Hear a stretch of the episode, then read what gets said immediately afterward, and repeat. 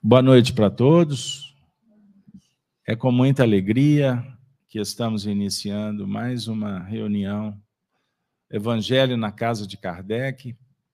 Sejam todos bem-vindos à nossa casa, vocês que estão conosco, e também os amigos que nos acompanham dos lares, você que está em trânsito, na casa de amigos, do namorado, da namorada, é um momento agora de estabelecer aquela conexão com o bem, de sorte que possamos abrir os corações para receber os elementos que serão disponibilizados pelos nossos tutores espirituais. Hoje, dia 22 de novembro, data bonita, não é? 22 do 11 de 22 que o dia de hoje possa marcar uma virada na nossa vida, que possamos começar uma vida nova, colocando os pés numa nova era, permitindo que um novo homem nasça, uma humanidade renovada, pautada nos valores, nas virtudes, no bem. Então, nós vamos iniciar a nossa atividade pedindo que a Soni possa ser intérprete da prece que vai abrir as tarefas de hoje. Boa noite. Deus nosso Pai, Jesus Mestre amado, agradecemos a oportunidade de estarmos aqui mais uma vez, reunidos em Teu nome, para estudarmos, aprendermos, lidarmos com essa doutrina maravilhosa, doutrina de amor, de caridade, de fraternidade. Agradecemos a presença dos nossos amigos espirituais, da equipe espiritual que coordena os trabalhos dessa casa. Agradecemos a Allan Kardec e a senhora Meli, que nos tutelam do plano mais alto, intuindo, nos amparando, nos orientando durante o estudo e as tarefas desenvolvidas.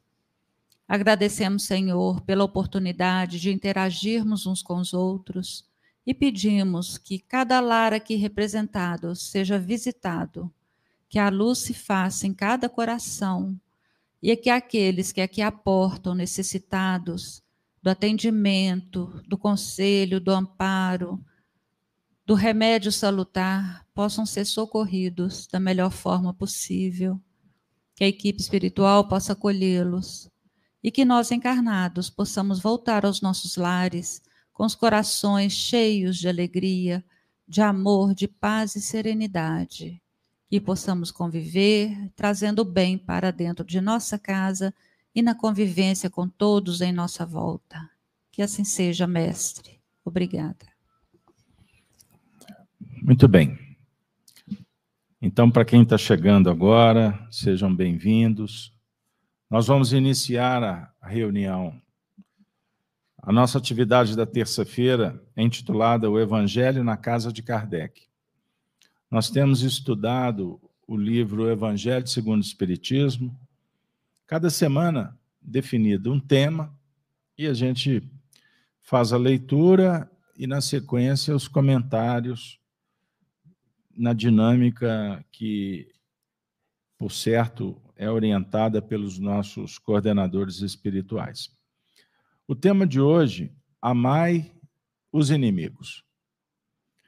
Nós vamos trabalhar com o Evangelho segundo o Espiritismo, portanto, é, com a passagem é, que está. Nós vamos trabalhar com o item 3 hoje, mas eu vou pedir que a Denise faça a leitura do item 1 também. Então, Denise, item 1 e, na sequência, o item 3.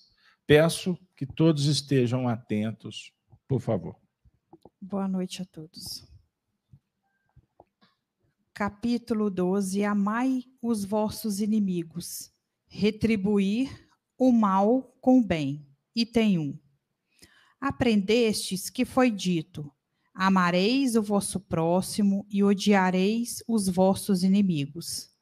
Eu, porém, vos digo: amai os vossos inimigos, fazei o bem aos que vos odeiam e orai pelos que vos perseguem e caluniam, a fim de serdes filhos do vosso Pai que estás nos céus, e que, fa e que faz se levante o sol para os bons e para os maus, e que chova sobre justos e os injustos. Porque só amardes os que vos amam, qual será a vossa recompensa? Não precedem assim também os publicanos? Se apenas os vossos irmãos saudardes, que é o que com isso fazeis mais do que os outros? Não fazem outro tanto os pagãos? São Mateus, capítulo 5, versículo 43 a 47. Se o amor do próximo constitui o princípio da caridade, Amar os inimigos é a mais sublime aplicação deste princípio, porquanto a posse de tal virtude representa uma das maiores vitórias alcançadas contra o egoísmo e o orgulho. Entretanto, há geralmente equívoco no tocante ao sentido da palavra amar neste passo não pretendeu Jesus, assim falando, que cada um de nós tenha para com seu inimigo a ternura que dispensa um irmão ou amigo. A ternura pressupõe confiança. Ora, ninguém pode depositar confiança numa pessoa sabendo que esta lhe quer fazer mal. Ninguém pode ter para com ela expansões de amizade, sabendo-a capaz de abusar dessa atitude.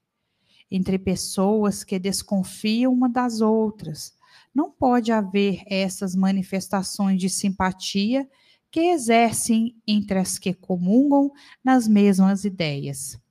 Enfim, ninguém pode sentir em estar com o inimigo prazer igual ao que sente na companhia de um amigo a diversidade na maneira de sentir nessas duas circunstâncias diferentes resulta mesmo de uma lei física, da, a da assimilação e da repulsão dos fluidos.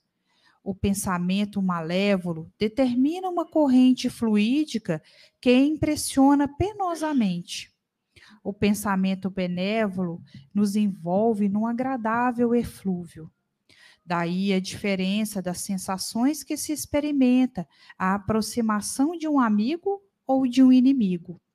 Amar os inimigos não pode, pois, significar que não se deva estabelecer diferença alguma entre eles e os amigos. Se este preceito parece de difícil prática, impossível mesmo é apenas por entender-se falsamente que ele manda que se dê no coração, assim como um amigo, como ao inimigo, o mesmo lugar. Uma vez que a pobreza da linguagem humana obriga a que nos sirvamos do mesmo termo para exprimir matizes diversos de um sentimento, a razão cabe estabelecer as diferenças, conforme os casos. Amar os inimigos não é, portanto, ter-lhes uma afeição que não está na natureza, visto que o contato de um inimigo nos faz bater o coração de modo muito diverso do seu bater ao contato de um amigo. Amar os inimigos, não lhes guardar ódio, nem, nem rancor, nem desejos de vingança, é perdoar-lhes sem pensamento oculto e sem condições o mal que nos causem, é não opor nenhum obstáculo à reconciliação com eles, é desejar-lhes o bem e não e não o mal, é experimentar júbilo em vez de pesar com o bem que lhes advenha, é socorrê-los em si apresentando ocasião, é abster-se que, por palavras, quer por atos, de tudo o que nos possa prejudicar. E, finalmente, retribuir-lhes sempre o mal com o bem, sem a intenção de os humilhar. Quem assim procede, preenche as condições do mandamento. Amai os vossos inimigos. Nós vamos hoje iniciar, vou pedir a contribuição do Marcelo. Por favor. Boa noite, seja bem-vindo. É, boa noite a todos. Eu, eu, eu, confesso que eu fiquei cansado de ouvir a lista de providências para resolver o problema da inimizade. A Denise foi lendo, eu fui baixando aqui ó, o cangote. Meu Deus, dá muito trabalho resolver problema com o inimigo, né? Ela leu pelo menos umas 15 providências ali, eu quase que eu fui embora. É desesperador. Desesperador isso aí.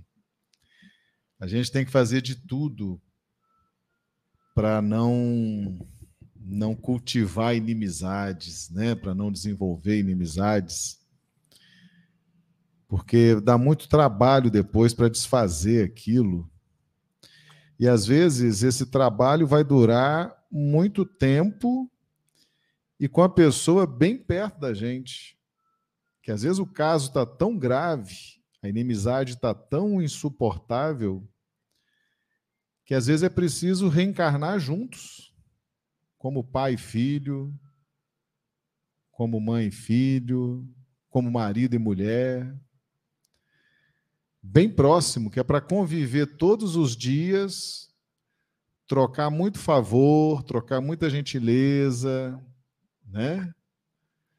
Para ir quebrando aquele ranço, né? Aquela energia, aquele magnetismo difícil.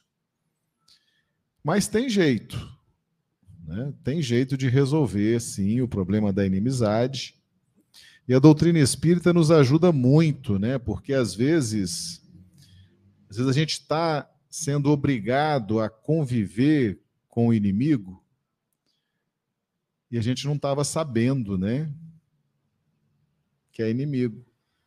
Tá ali o nosso bebê querido que a gente acolheu no braço, cresceu e hoje não aguenta olhar para a cara da gente, né? não quer nem ouvir, não quer conversar, quer distância. Aí você fala assim: meu Deus. É, às vezes as coisas se apresentam, os inimigos se revelam, e a gente, se a gente não tiver muita tranquilidade nessa hora para entender a lógica do processo de evolução, porque é tudo uma lógica, né? Existe uma lógica, a presença do inimigo ao nosso lado está dentro da lógica do processo de evolução. Está tudo certo, está tudo normal. E a doutrina espírita nos mostra isso, ela, ela nos fala: não precisa desesperar, né? não precisa se matar, não precisa enlouquecer. Não, calma, né? vamos administrar isso. Isso é da lógica do processo, existe alternativa, existe solução, existe tempo, existem providências. Vai dar trabalho, mas existe sim uma forma de reverter essa situação dentro de um tempo que temos para isso, e a doutrina espírita nos ajuda muito. Mas tão importante quanto resolver o problema com os inimigos atuais que estão à nossa volta é não fazer mais inimigos, né? Não tem que aguente, né? Ficar viver na vida para resolver problema com o inimigo, não é verdade? Então, como é que a gente não faz novos inimigos? Perdoando. Tendo a predisposição de perdoar. O perdão é uma terapia de autoajuda, vamos dizer assim. O pessoal entende bem a questão da autoajuda, né? O perdão é como é, é como uma terapia de autoajuda. Quando você perdoa, você está evitando se vincular com aquela pessoa pelos laços do ódio. Você está fazendo um bem para você. Entende? Então, perdoar, mas perdoar com sinceridade, com esquecimento, com boa vontade, você preserva a sua saúde mental, preserva a sua saúde física. Né?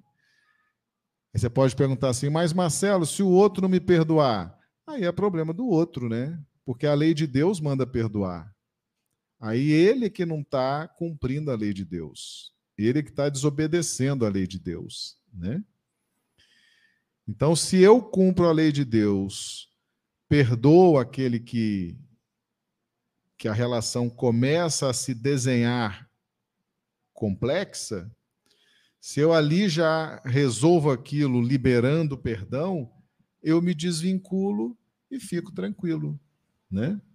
Agora, se eu insisto, se eu devolvo a ofensa, se eu jogo a piada, se eu faço uma armadilha, aí eu vou instigando, não vou? Daqui a pouco eu estou vinculado pelo ódio. E a força mais poderosa que une duas pessoas é o ódio. O ódio é impressionante. Né? Você pensa no inimigo o dia inteiro, se preocupa com ele, o que, que ele está fazendo para me prejudicar, o que, que eu posso fazer para prejudicá-lo. É um tormento. Né? A existência de um inimigo na vida da gente altera a nossa alegria, altera a nossa espontaneidade, nos tira a, a euforia. Então, é importante não fazer mais inimigos. Administrar o que nós já, o que já temos, né? Vamos administrar bem. Agora a gente sabe o que fazer. Vocês viram ali que é uma listinha pequenininha, né? Poucas coisas para serem feitas. E não fazer mais. E a melhor estratégia para não fazer inimigos dentro dos processos vivenciais de relações é perdoar. Começou a embaçar a relação, perdoa, né? Dá aquela perdoada básica, né? Para se preservar. E aí a vida vai ficando mais leve, você vai tendo mais liberdade no seu livre-arbítrio, seus processos de escolha e de decisão vão ficar mais leves, mais amplos. E, e a doutrina espírita nos traz esse, esse alerta, né? Então não fica triste com os inimigos, não. Faz parte do processo. É administrar, é rapidinho. A Denise leu ali, é só fazer aquilo ali todo dia, né? 30 dias por mês, 360 dias por ano, que rapidinho resolve. Tá bom? E o Marcelo é bondoso, ele deu cinco dias de folga. Ele falou só para fazer 360. Dá um recesso para a turma. Sony, eu queria que você trabalhasse para nós o seguinte: o texto, o texto, ele, como o Marcelo bem disse, ele tem tantas dicas mas ele dá uma aliviada, porque ele fala sobre ternura. Uma coisa é a gente sentir te, ternura com para com um ente querido, uma relação que está em desenvolvimento no sentido positivo, né? E com o inimigo, Jesus não está dizendo que você tem que ter esse sentimento de ternura. Porque o inimigo, o adversário, ele traz desconfiança. Ele pode trazer medo. Pode? Ele pode contaminar. Então, é, é natural que, que surja uma pergunta, né? E aí? Por favor. É, esse é um tema é, dos mais complicados dentro do perdoar o seu inimigo. Porque como que a gente vai trabalhar ternura? Ternura é uma coisa tão bacana, né? Que a gente assim abre todas as guardas, relaxa na presença da, né? De quem a gente ama, de quem a gente quer bem, do rosto de uma pessoa amiga, querida, ou de um parente que a gente ama muito. É um refrigério para nossa alma. Então, isso é a ternura, é aquele sentimento gostoso de estar junto. E aí, com o nosso inimigo, quando a gente encara, quando a gente vê, quando a gente depara, quando a gente dá aquele encontrão, o coração até pula. Então, é complicado da gente controlar até as nossas emoções físicas também. A, a, reverbera no nosso físico esse sentimento de, de, de incompreensão com o nosso próximo. Então, trabalhar a ternura nesse momento é respirar fundo e pensar o que eu tenho que fazer, o que eu posso fazer nesse momento. Eu acho que, eu acho, não, eu tenho certeza. É, me lembrou muito essa passagem, a passagem do livro de André Luiz, onde Segismundo vai reencarnar. Então, é, a gente trabalha a ternura dessa forma. Se a gente não trabalhar dentro de nós mesmos, com a nossa boa vontade, é, as, as entidades, os espíritos bons que estão perto de nós, que a gente pode acessar nesse momento, né? Por mais difícil que seja, fala Jesus me ajuda, Jesus me socorre, alguma coisa parecida, a gente já está abrindo o nosso consciente, a nossa mente, para que algo melhor penetre dentro de nós. Então, é, a gente lembra que Segismundo, quando vai reencarnar, eles tiveram que adormecê-lo, porque o pai sentia a proximidade de uma, de uma coisa que não ele não sabia, lógico, ele não entendia, mas ele não desejava aquele filho. Ele não desejava que aquilo acontecesse. E teria que acontecer pelo compromisso que eles tinham. Então tiveram que adormecer Segismundo para que ele não sentisse esse impacto da não vontade inconsciente, porque ele não sabia, né, que a, que a esposa ia ficar grávida ou ela queria e ele já estava rejeitando logo de cara, porque sentia a vibração daquela, daquele ser que iria encarnar e ele não, não estava gostando da situação. Então, nós nos deparamos com essas situações, às vezes sem, sem sentir por que eu conheci tal pessoa e não gostei dela, nossa, não fui com a cara dela, não, não me dei bem com ela, por que, que eu senti? Por que eu tive esse sentimento? Então, são coisas que não, nos dão toques, pequenos toques, como que eu vou trabalhar a ternura para com aquela pessoa, para com aquele ser, para com aquela, aquela criatura que nós temos que compreender, mas que, na verdade, nós não temos a mínima vontade de estarmos juntos, de colaborar com alguma coisa, e até evitamos, atravessamos a rua para não ter que deparar. Então, é a gente trabalhar dentro de nós a neutralidade, porque se a gente não conseguir trabalhar a neutralidade, a gente vai trazer para o nosso organismo físico sensações que vão atrapalhar, inclusive, o nosso organismo. Então, a, o outro, às vezes, nem está nem aí para a gente, mas a gente está nutrindo aí naquele sentimento contra que, aquela pessoa, aquele ato, aquela, aquele acontecimento né, que houve entre os dois, e nós não conseguimos resolver. E isso dentro da família cria, cria uma amplitude muito maior, porque a convivência é mais presente, é mais constante, é mais, às vezes até diária. E nós temos que conviver, nós temos que fazer, porque como que você pega um filho e fala, eu não gosto? Como que você pega uma filha e fala, não me dou bem? Não consigo me entender com fulano ou ciclano? Mas aí a gente tem que começar a trabalhar dentro de nós mesmos. Isso é humildade, trabalhar a humildade, trabalhar o conhecimento, trabalhar o autoconhecimento de si mesmo. Por que eu sinto isso? Por que eu não consigo acessar?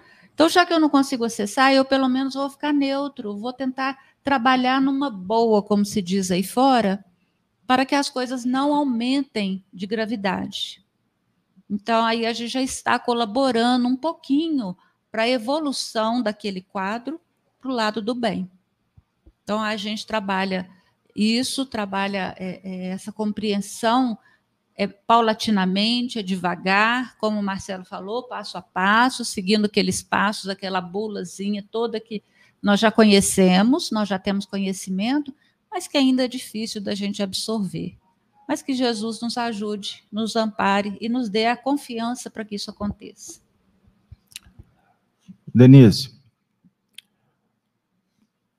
então nós vamos sendo esclarecidos que quando diante de um ente querido, os pensamentos de benevolência, a motivação, o desejo de estar junto, tudo isso brota de uma forma espontânea. E, naturalmente, isso envolve assimilação de energias boas e distribuição das mesmas. O ambiente se torna agradável, né? salutar, como o ambiente na casa espírita. Nós somos indivíduos. Cada um aqui tem o seu livre-arbítrio, tem o seu histórico, temos as nossas preferências, vivemos em situações mais diversas possíveis. Mas quando reunidos na casa espírita, que é a casa do Cristo, o princípio norteador da relação é a virtude. O que prepondera é a bondade, é a elegância, é a nobreza de caráter, é a moral elevada. Então eu não olho para quem quer que seja na casa espírita com desconfiança. Eu não trato ninguém diferente. Porque somos irmãos. E estamos todos buscando o mesmo princípio. Eu estou falando na primeira pessoa, porque, na minha concepção, todos que estão aqui pensam assim. Se não, nós estamos no lugar errado. Perceberam? Então, matematicamente, se todos estamos pensando e sentindo da mesma com para atingir o mesmo objetivo, que ninguém pensa igual, mas o mesmo objetivo, significa que os laços eles vão se fortalecendo, por mais que não necessariamente eu saiba o seu nome, de onde você veio. Então a relação vai sendo construída, pautada une exclusivamente em virtudes. Saímos daqui todos felizes. Eu costumo brincar no início da reunião: ó, tomara que a aventura seja boa. Mas não é uma aventura. Aventura pressupõe um monte de coisa, né? Vou aventurar eu vou viver uma experiência que eu não sei exatamente o que é. Não, nós sabemos o que, que acontece aqui, então não é uma aventura. Por sinal, é ventura, é virtude. Com isso, sensíveis, abrimos o coração, as energias circulantes são curadoras, são revitalizadoras. Ainda tem aí um, um ingredientezinho, a turma toma, recebe um passe magnético, não é? Ou um abraço no final da reunião. Sai daqui todo mundo renovado. Não é assim? Diferente quando estamos num ambiente contaminado, onde as pessoas estão pensando apenas no próprio umbigo. Aonde o que prepondera é o materialismo, é o ponto de vista. Como que a gente se relaciona nesse, nesse setor? Ele se torna um ambiente árido, destruidor. E tem prazo de validade. Você não dá conta de ficar muito tempo. Não é assim? É ou não é? Vocês podem responder, gente, não paga, não. Vocês vão ser presos e nem censurados. Cuidado, hein, gente, com o que falam por aí. Aqui, nós estamos juntos para trabalhar num nível superior. Ponto.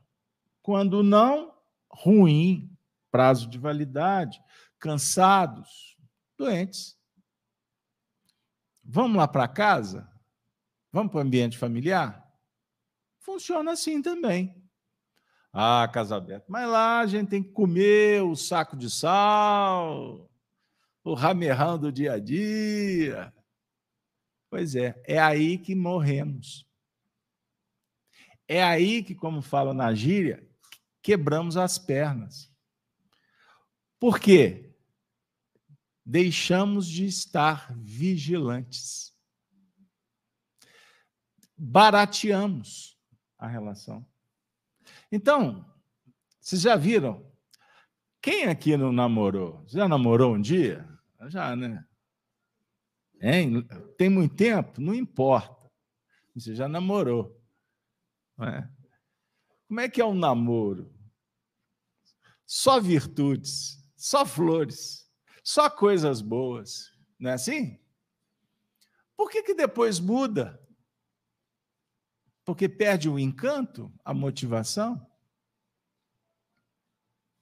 Aí, daqui a pouco, o que que vira? Então, gente, esse assunto é muito importante, porque, primeiro, nós deixamos de investir com o passar do tempo. Isso é um grande engano. Porque o investimento, ele não pressupõe só coisas boas. Numa relação, existem adversidades.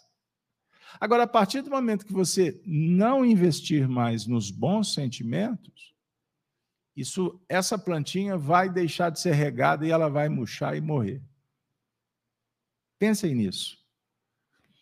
Então, Denise, veja bem, não estabelecer diferença alguma entre inimigos e amigos.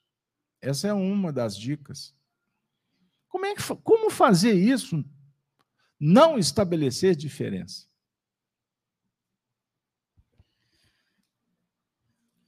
Na hora que eu estava lendo, eu estava refletindo é, exatamente sobre essa questão energética aí.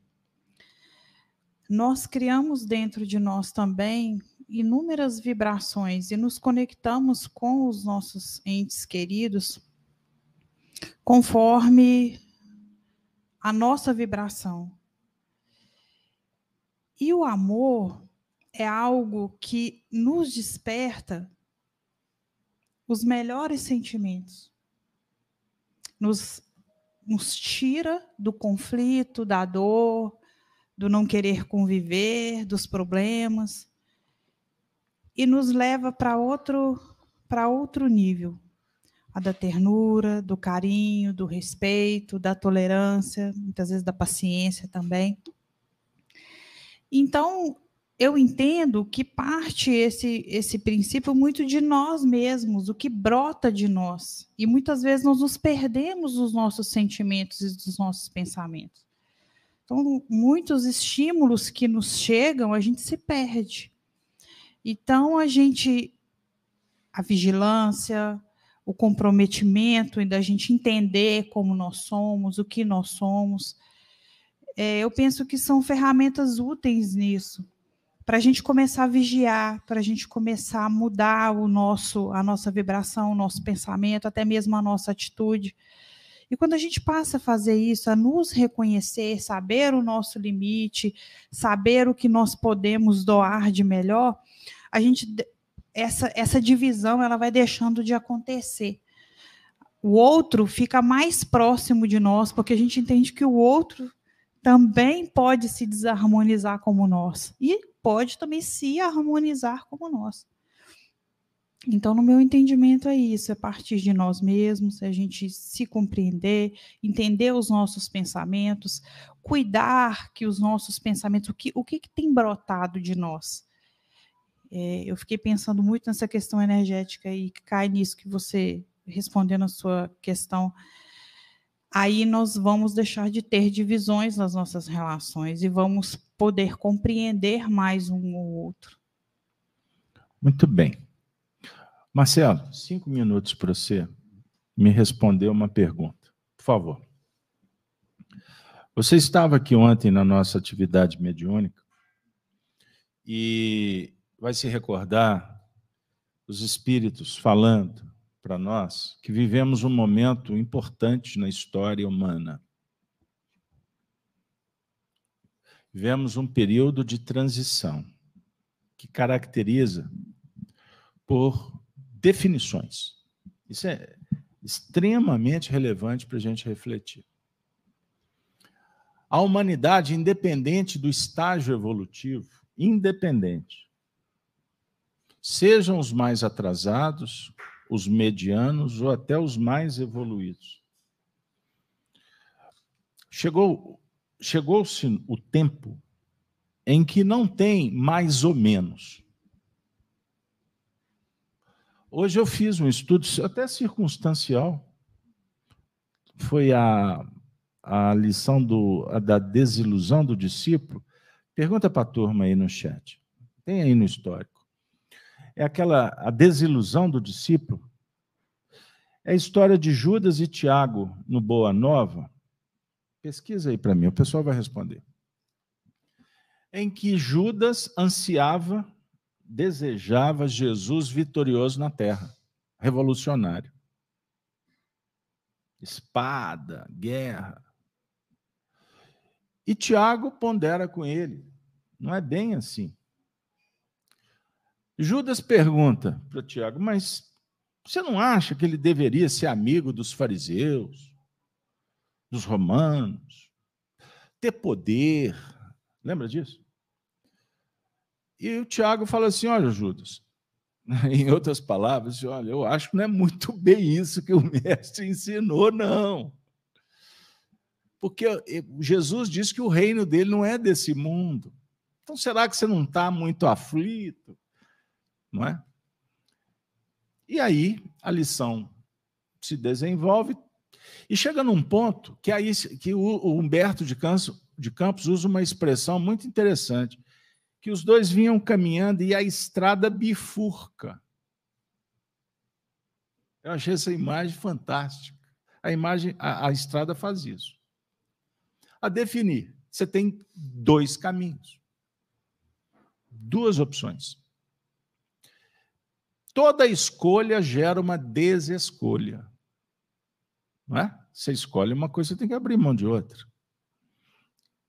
E a escolha, você paga um preço. E paga um preço também pela desescolha. Então, o tempo todo nós estamos lidando com essas situações no dia a dia. E agora, aonde que nós chegamos quanto à humanidade? O tempo está acabando. Está funilando. Só que a maioria das pessoas não sabem disso. Elas sentem, elas têm uma percepção que está acontecendo alguma coisa de muito importante, mas elas não sabem o que, que é. A grande maioria não sabe. Há então uma perturbação coletiva, uma crise de identidade. Há um vazio existencial que parece que espalha mais do que esse coronga. A ilusão do discípulo, lição 24. Ai, menina boa de serviço. Boa nova. A ilusão do discípulo. Então, Marcelo, nós estamos diante de um momento em que ou a gente continua abraçado com a ilusão, ou a gente busca a realidade. E o que o Espiritismo esclarece é que buscar a realidade dá trabalho. É um problema buscar a verdade. Porque nós vamos ser informados que a coisa não anda bem, por escolha própria. Somos nós que escolhemos.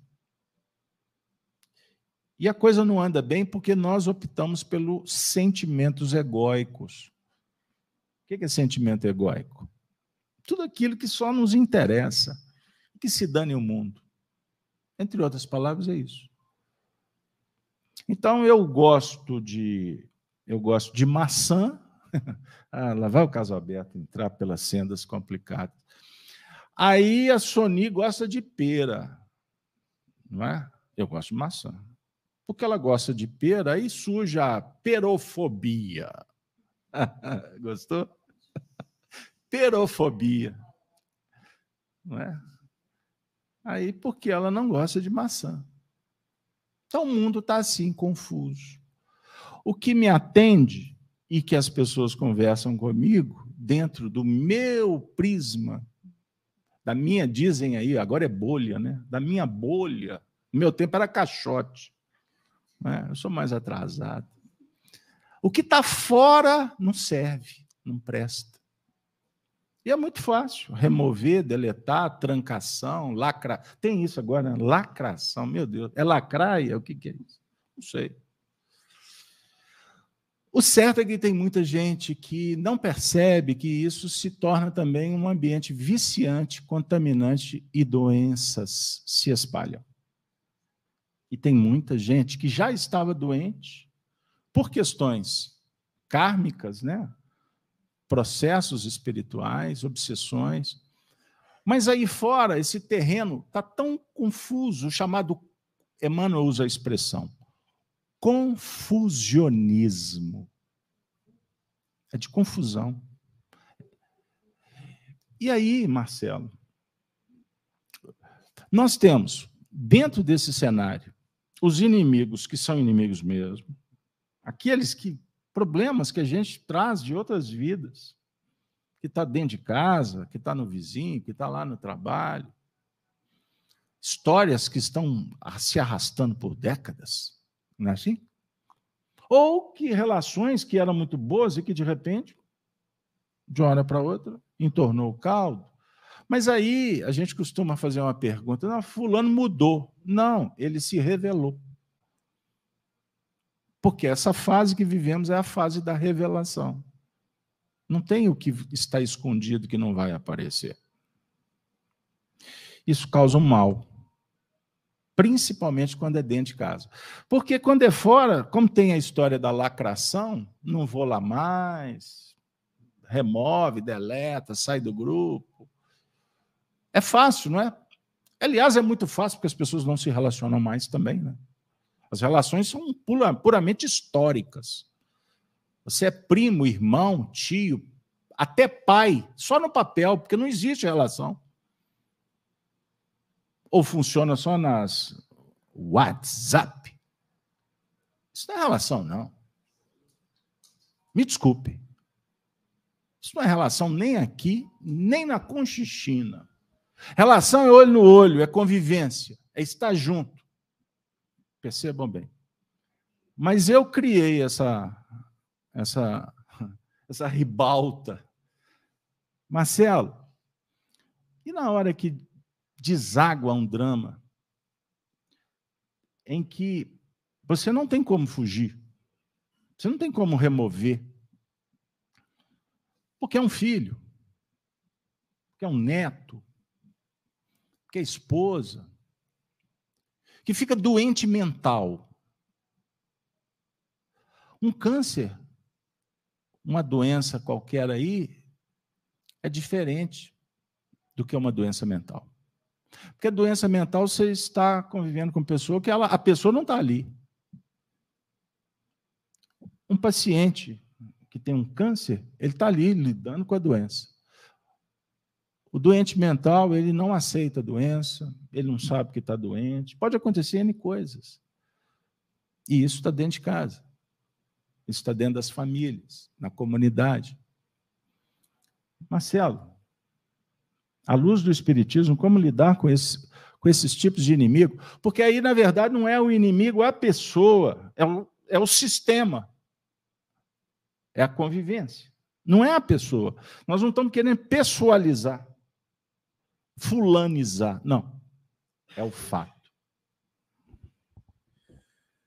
É, nós, nós temos um passado que é o nosso sentimento, o nosso instinto, nossas emoções, nossas sensações.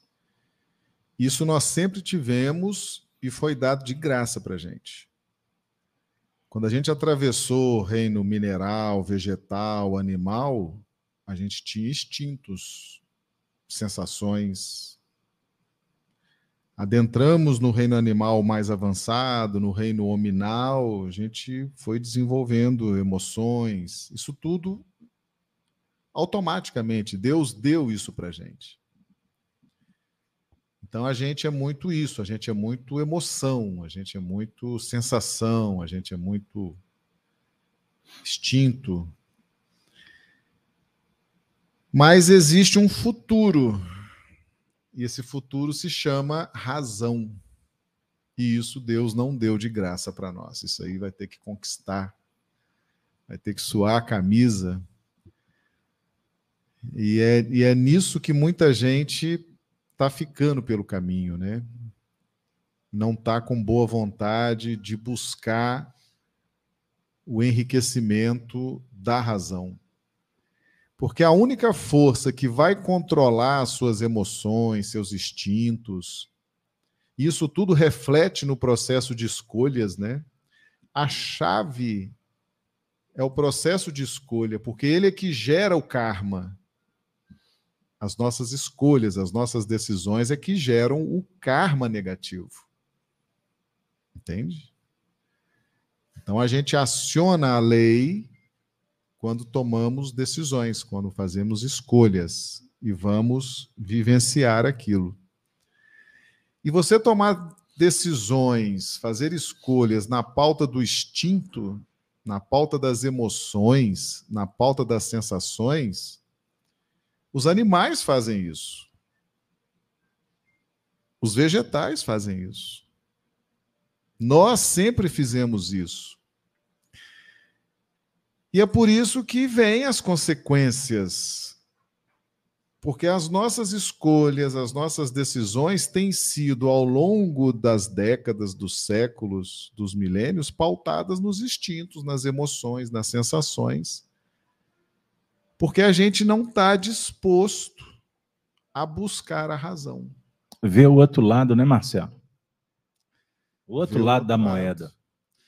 E a razão que Deus nos deu é a única força capaz de dominar o sentimento, dominar os instintos. Paulo já dizia isso. As mulheres se submetam aos maridos. O pessoal foge desse versículo achando que isso é coisa de machismo, de feminismo, e não é, isso é linguagem espiritual. o sentimento, mulher, sentimento se submeta ao marido, razão. Os dois não casaram? E são uma só carne, né? e lá no livro de Gênesis, na Bíblia, diz: o varão deixará seu pai e sua mãe, Olha o movimento da razão, hein? A razão que se movimenta, ou seja, você que vai se movimentar na busca do conhecimento para dominar o sentimento. O varão abandonará pai e mãe, se unirá à sua mulher e ambos serão uma só carne. O sentimento está ali, quietinho. Deus já deu de graça para nós. Agora, o conhecimento, a razão, o discernimento, eu tenho que buscar. Tenho que correr atrás, tenho que estudar. Para eu dominar o sentimento, dominar as emoções. E aí, quando eu harmonizo e entendo que o conhecimento que eu adquiro é para dominar meus instintos, minhas emoções, isso vai refletir no meu processo de escolhas, de tomada de decisões. E aí eu vou começar a deflagrar a lei de causa e efeito em meu benefício.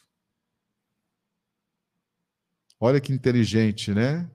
Quem decide certo, quem escolhe certo, aciona a lei de causa e efeito no seu aspecto de recompensa.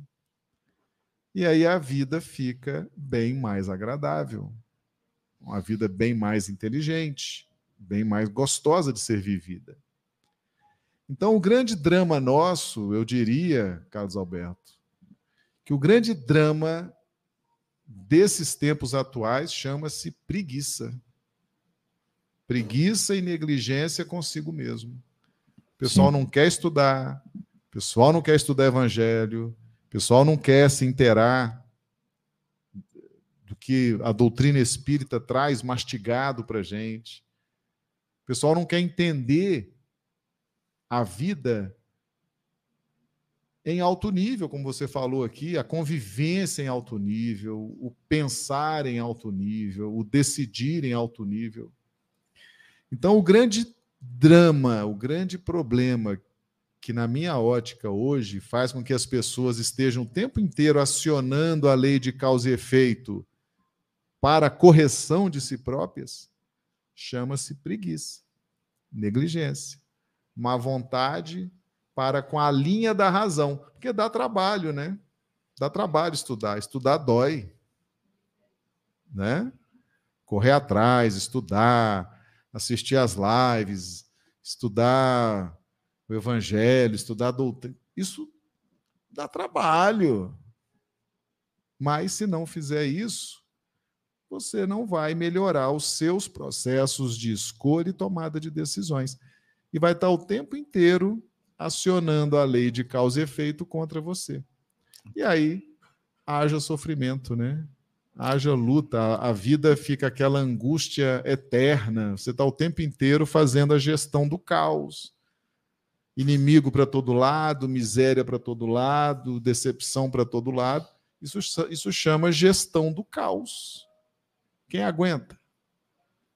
Por que, que a gente está vivendo nisso? Pelas nossas escolhas, pelas nossas decisões. Então é mudar essa chave. Vamos investir em conhecimento, vamos investir em sabedoria, em discernimento. Você domina seus sentimentos, você amplia a qualidade do seu livre-arbítrio. Muito bem. Obrigado, Marcelo. Na mesma sintonia da, desse momento que a gente atingiu, face ao desdobramento da própria reunião de ontem. Nós temos, então, nessa bifurcação, eu vou usar a linguagem figurada, é, de fazer a opção entre JC e JC. De um lado, Júlio César. Do outro, Jesus Cristo. Eis a escolha. Nós vivemos um processo sistêmico em que a minha geração, as gerações que antecederam a minha chegada, vou falar na primeira pessoa, nós somos subprodutos das nossas escolhas, do nosso passado, mas também do sistema que vivemos.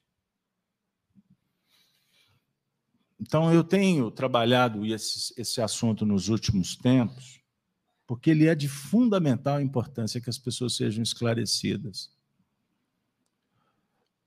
Pesquisem, pesquisem, não digam amém. Mas a nossa geração é uma geração que é um rescaldo do sistema, é subproduto de um sistema que emburreceu a sociedade, empobreceu o conhecimento, afastou os homens dos livros. A erudição não faz mais parte. Se você perguntar para um menino o que é erudição, pode ser que ele nem saiba o significado da palavra. A arte foi substituída de uma forma que agride a natureza humana. Em todos os níveis. A música empobrecida. Nós somos rescaldo de uma sociedade aqui no Brasil que ficou gerações assistindo uma caixinha que emburreceu. Tem até uma música que diz, né? A televisão me deixou burro, muito burro demais. Então, como? Como esperar resultado se não existe educação moral, espiritual? Eu sou, eu sou egresso de um movimento espírita, lá nos anos 80, 90. Nós participávamos de reunião no grupo Sheila. O salão do Sheila cabe centenas de pessoas, sei lá, 350, 400 pessoas, o salão ficava apinhado de jovem. Era, se, não, se não chegar cedo, não tinha lugar para assistir reunião de juventude espírita. Vai lá. Maria João de Deus, que é uma casa do meu coração, então eu posso dizer, eu não estou criticando a casa, eu estou falando do momento em que vivemos. Se você achar lá meia dúzia de gato pingado, jovens heróis, valorosos, deve ter lá 5, 6, 7, 8, 10. E isso não é só no Santo Espírito. Nos movimentos juvenis da igreja. A luta, a luta. Só para citar aqui e ficar. Por quê? A coisa foi desgringolando de tal forma que a descrença, o ceticismo, espalhou, contaminou todo mundo. Percebam bem. Então, nós temos fragilidade nas escolas, famílias sem base de sustentação virtuosa. Funciona muito mais por tradição, por sangue na sociedade uma incompetência generalizada em todos os setores. Liga para um departamento qualquer de uma empresa e pede uma informação. Eu escutei um depoimento de um jovem fazendo residência num hospital. Ele me disse: Eu fui lançado às feras. Eu estava no corredor do hospital e eu não sabia o que eu estava fazendo lá. Eu não tinha preparo nenhum e tinha um monte de gente precisando de, de atendimento. Percebam bem. Então, quando nós falamos que existe um confusionismo, esse assunto é muito sério. Muito sério. E eu vou dizer uma coisa com todo respeito e carinho, muita fraternidade. Quando dizem por aí que vivemos um mundo polarizado, estudem o assunto, não escutem por escutar e misturem só com política. Estudem o assunto. Por que polarizado? Porque a humanidade está descobrindo que não tem o o meio termo. Ou você opta pela justiça, pela verdade, pela virtude, ou você se contamina, continue nessa mesmice que está destruindo a sociedade, a sua família e você também. É muito fácil falar de inimigos. Difícil é olhar no espelho e ver que o problema está aqui. Perceberam? É muito fácil ser vítima do sistema. Aliás, o sistema quer que você seja vítima para ele te dominar, para você entender que você precisa de alguém ou de um sistema, ou de messias, ou de salvadores.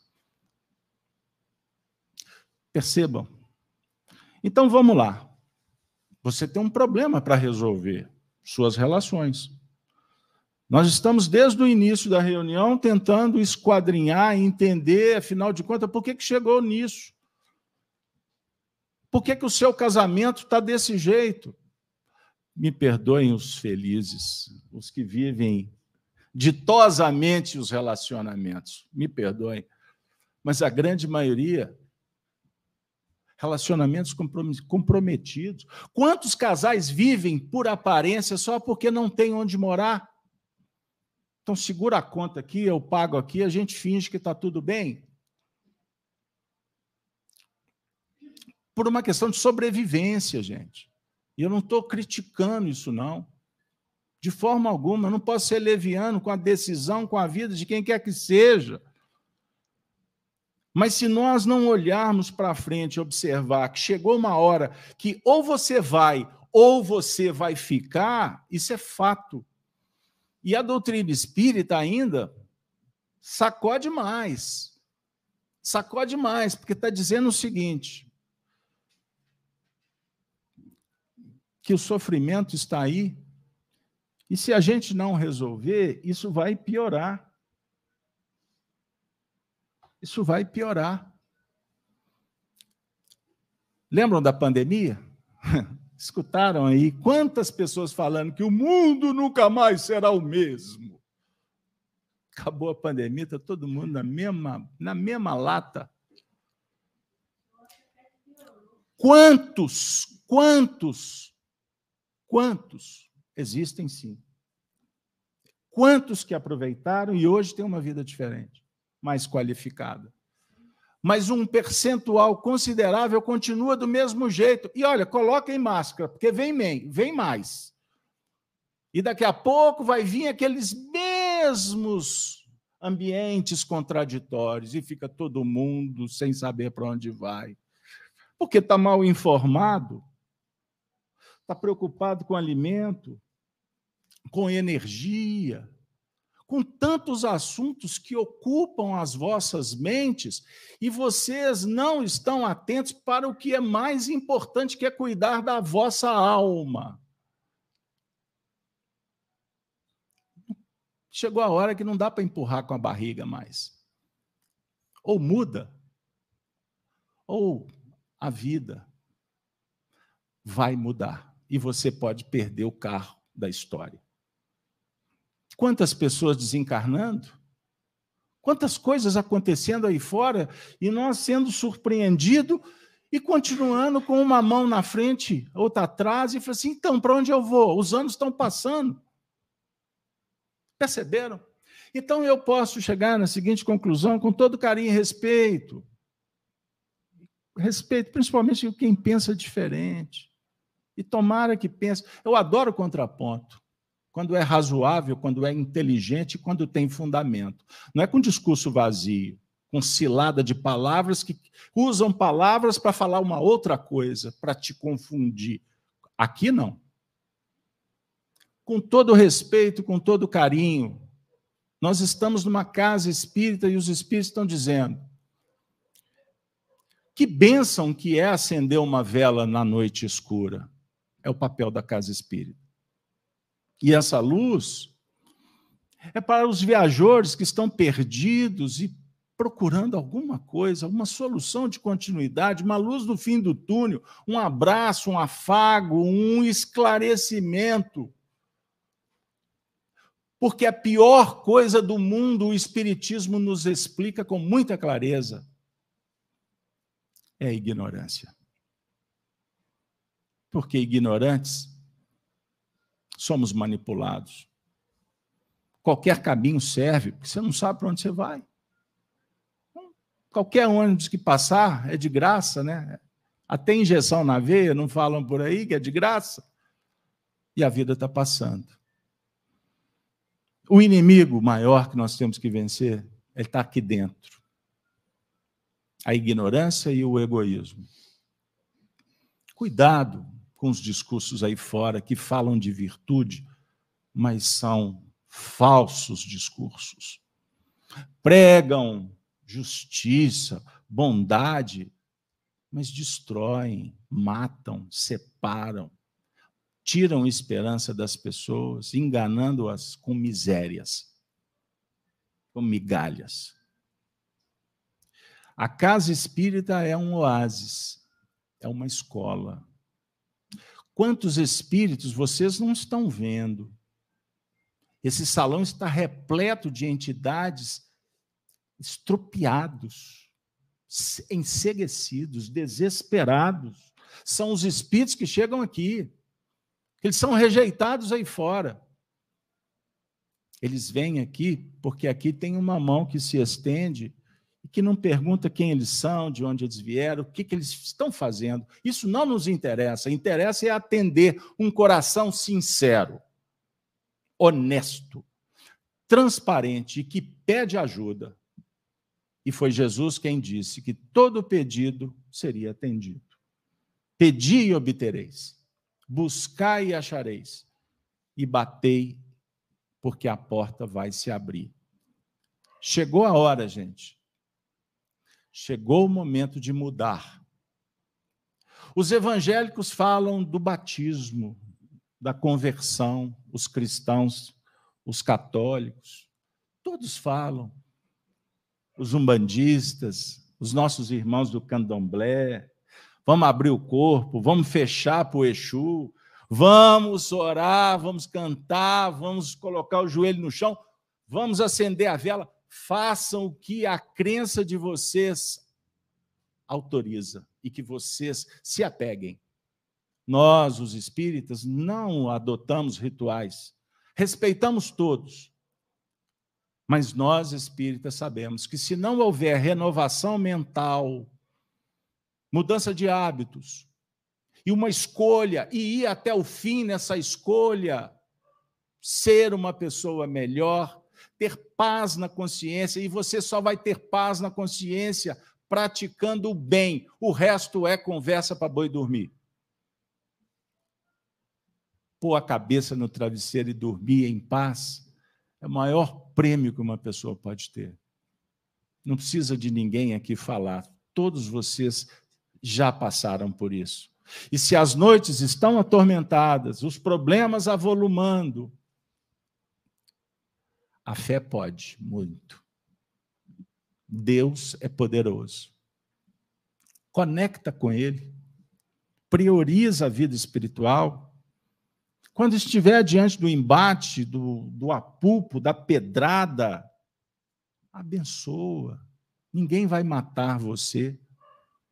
Você é um espírito imortal. Nós somos aqueles que hoje somos os cristãos dos dias atuais. E para ser cristão nos dias atuais, eu não vou abrir mão jamais de dizer a verdade, mesmo que eu tenha que ser censurado, preso e morto. E a verdade é o Evangelho. E o Evangelho é o sol da imortalidade que nos aproxima dos mundos, das dimensões e daqueles corações que amamos. Termino dizendo: Jesus não se importou em dialogar com os intelectuais e os poderosos. Porque a linguagem dele é do coração. Então ele falava com as pessoas simples. As pessoas que realmente estavam pedindo verdadeiramente a ajuda dele. Os outros, ele sabia que um dia a ficha ia cair. A verdade iria aparecer e todos iriam procurá-lo. Por isso é que ele nos dá a reencarnação, o tempo, e também permite que passemos pelos problemas. Pois problema representa oportunidade, experiência. Que Deus nos abençoe para que a gente possa saudar os nossos débitos e soldar os débitos com aqueles que exigem muito. É uma dica da misericórdia. Agora, aprenda com Jesus, quando ensina, dê a quem te pede. Ele não disse, dê o que te pedem, porque a maioria não sabe o que pede mas dar o coração, o tempo, a disponibilidade para atender a todos é sinônimo de misericórdia. E é a misericórdia que nós queremos. Que a luz do Evangelho possa iluminar a vida de todos vocês. Saiam daqui com muitas dúvidas, não saiam daqui com certezas, porque a certeza mata também. Procure entender a vida. Por isso a dúvida é melhor, porque ela sempre vai te instigar a procurar a verdade. Não na boca dos homens, a verdade de Deus. Denise, e o povo do chat despede deles para nós. Eles são tão generosos e pacientes.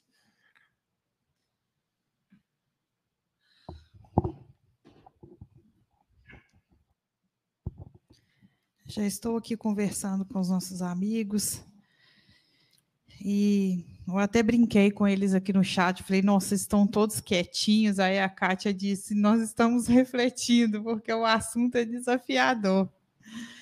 Mas a Alice, o Homero, a Rutinha, o Ederson, Helena, Kátia, todos os nossos amigos, tantos outros que estão presentes aqui hoje, nosso abraço fraterno, nossa gratidão. São amigos fiéis que fazem parte da família FEAC, que estão sempre conosco. Nosso abraço fraterno a cada um deles.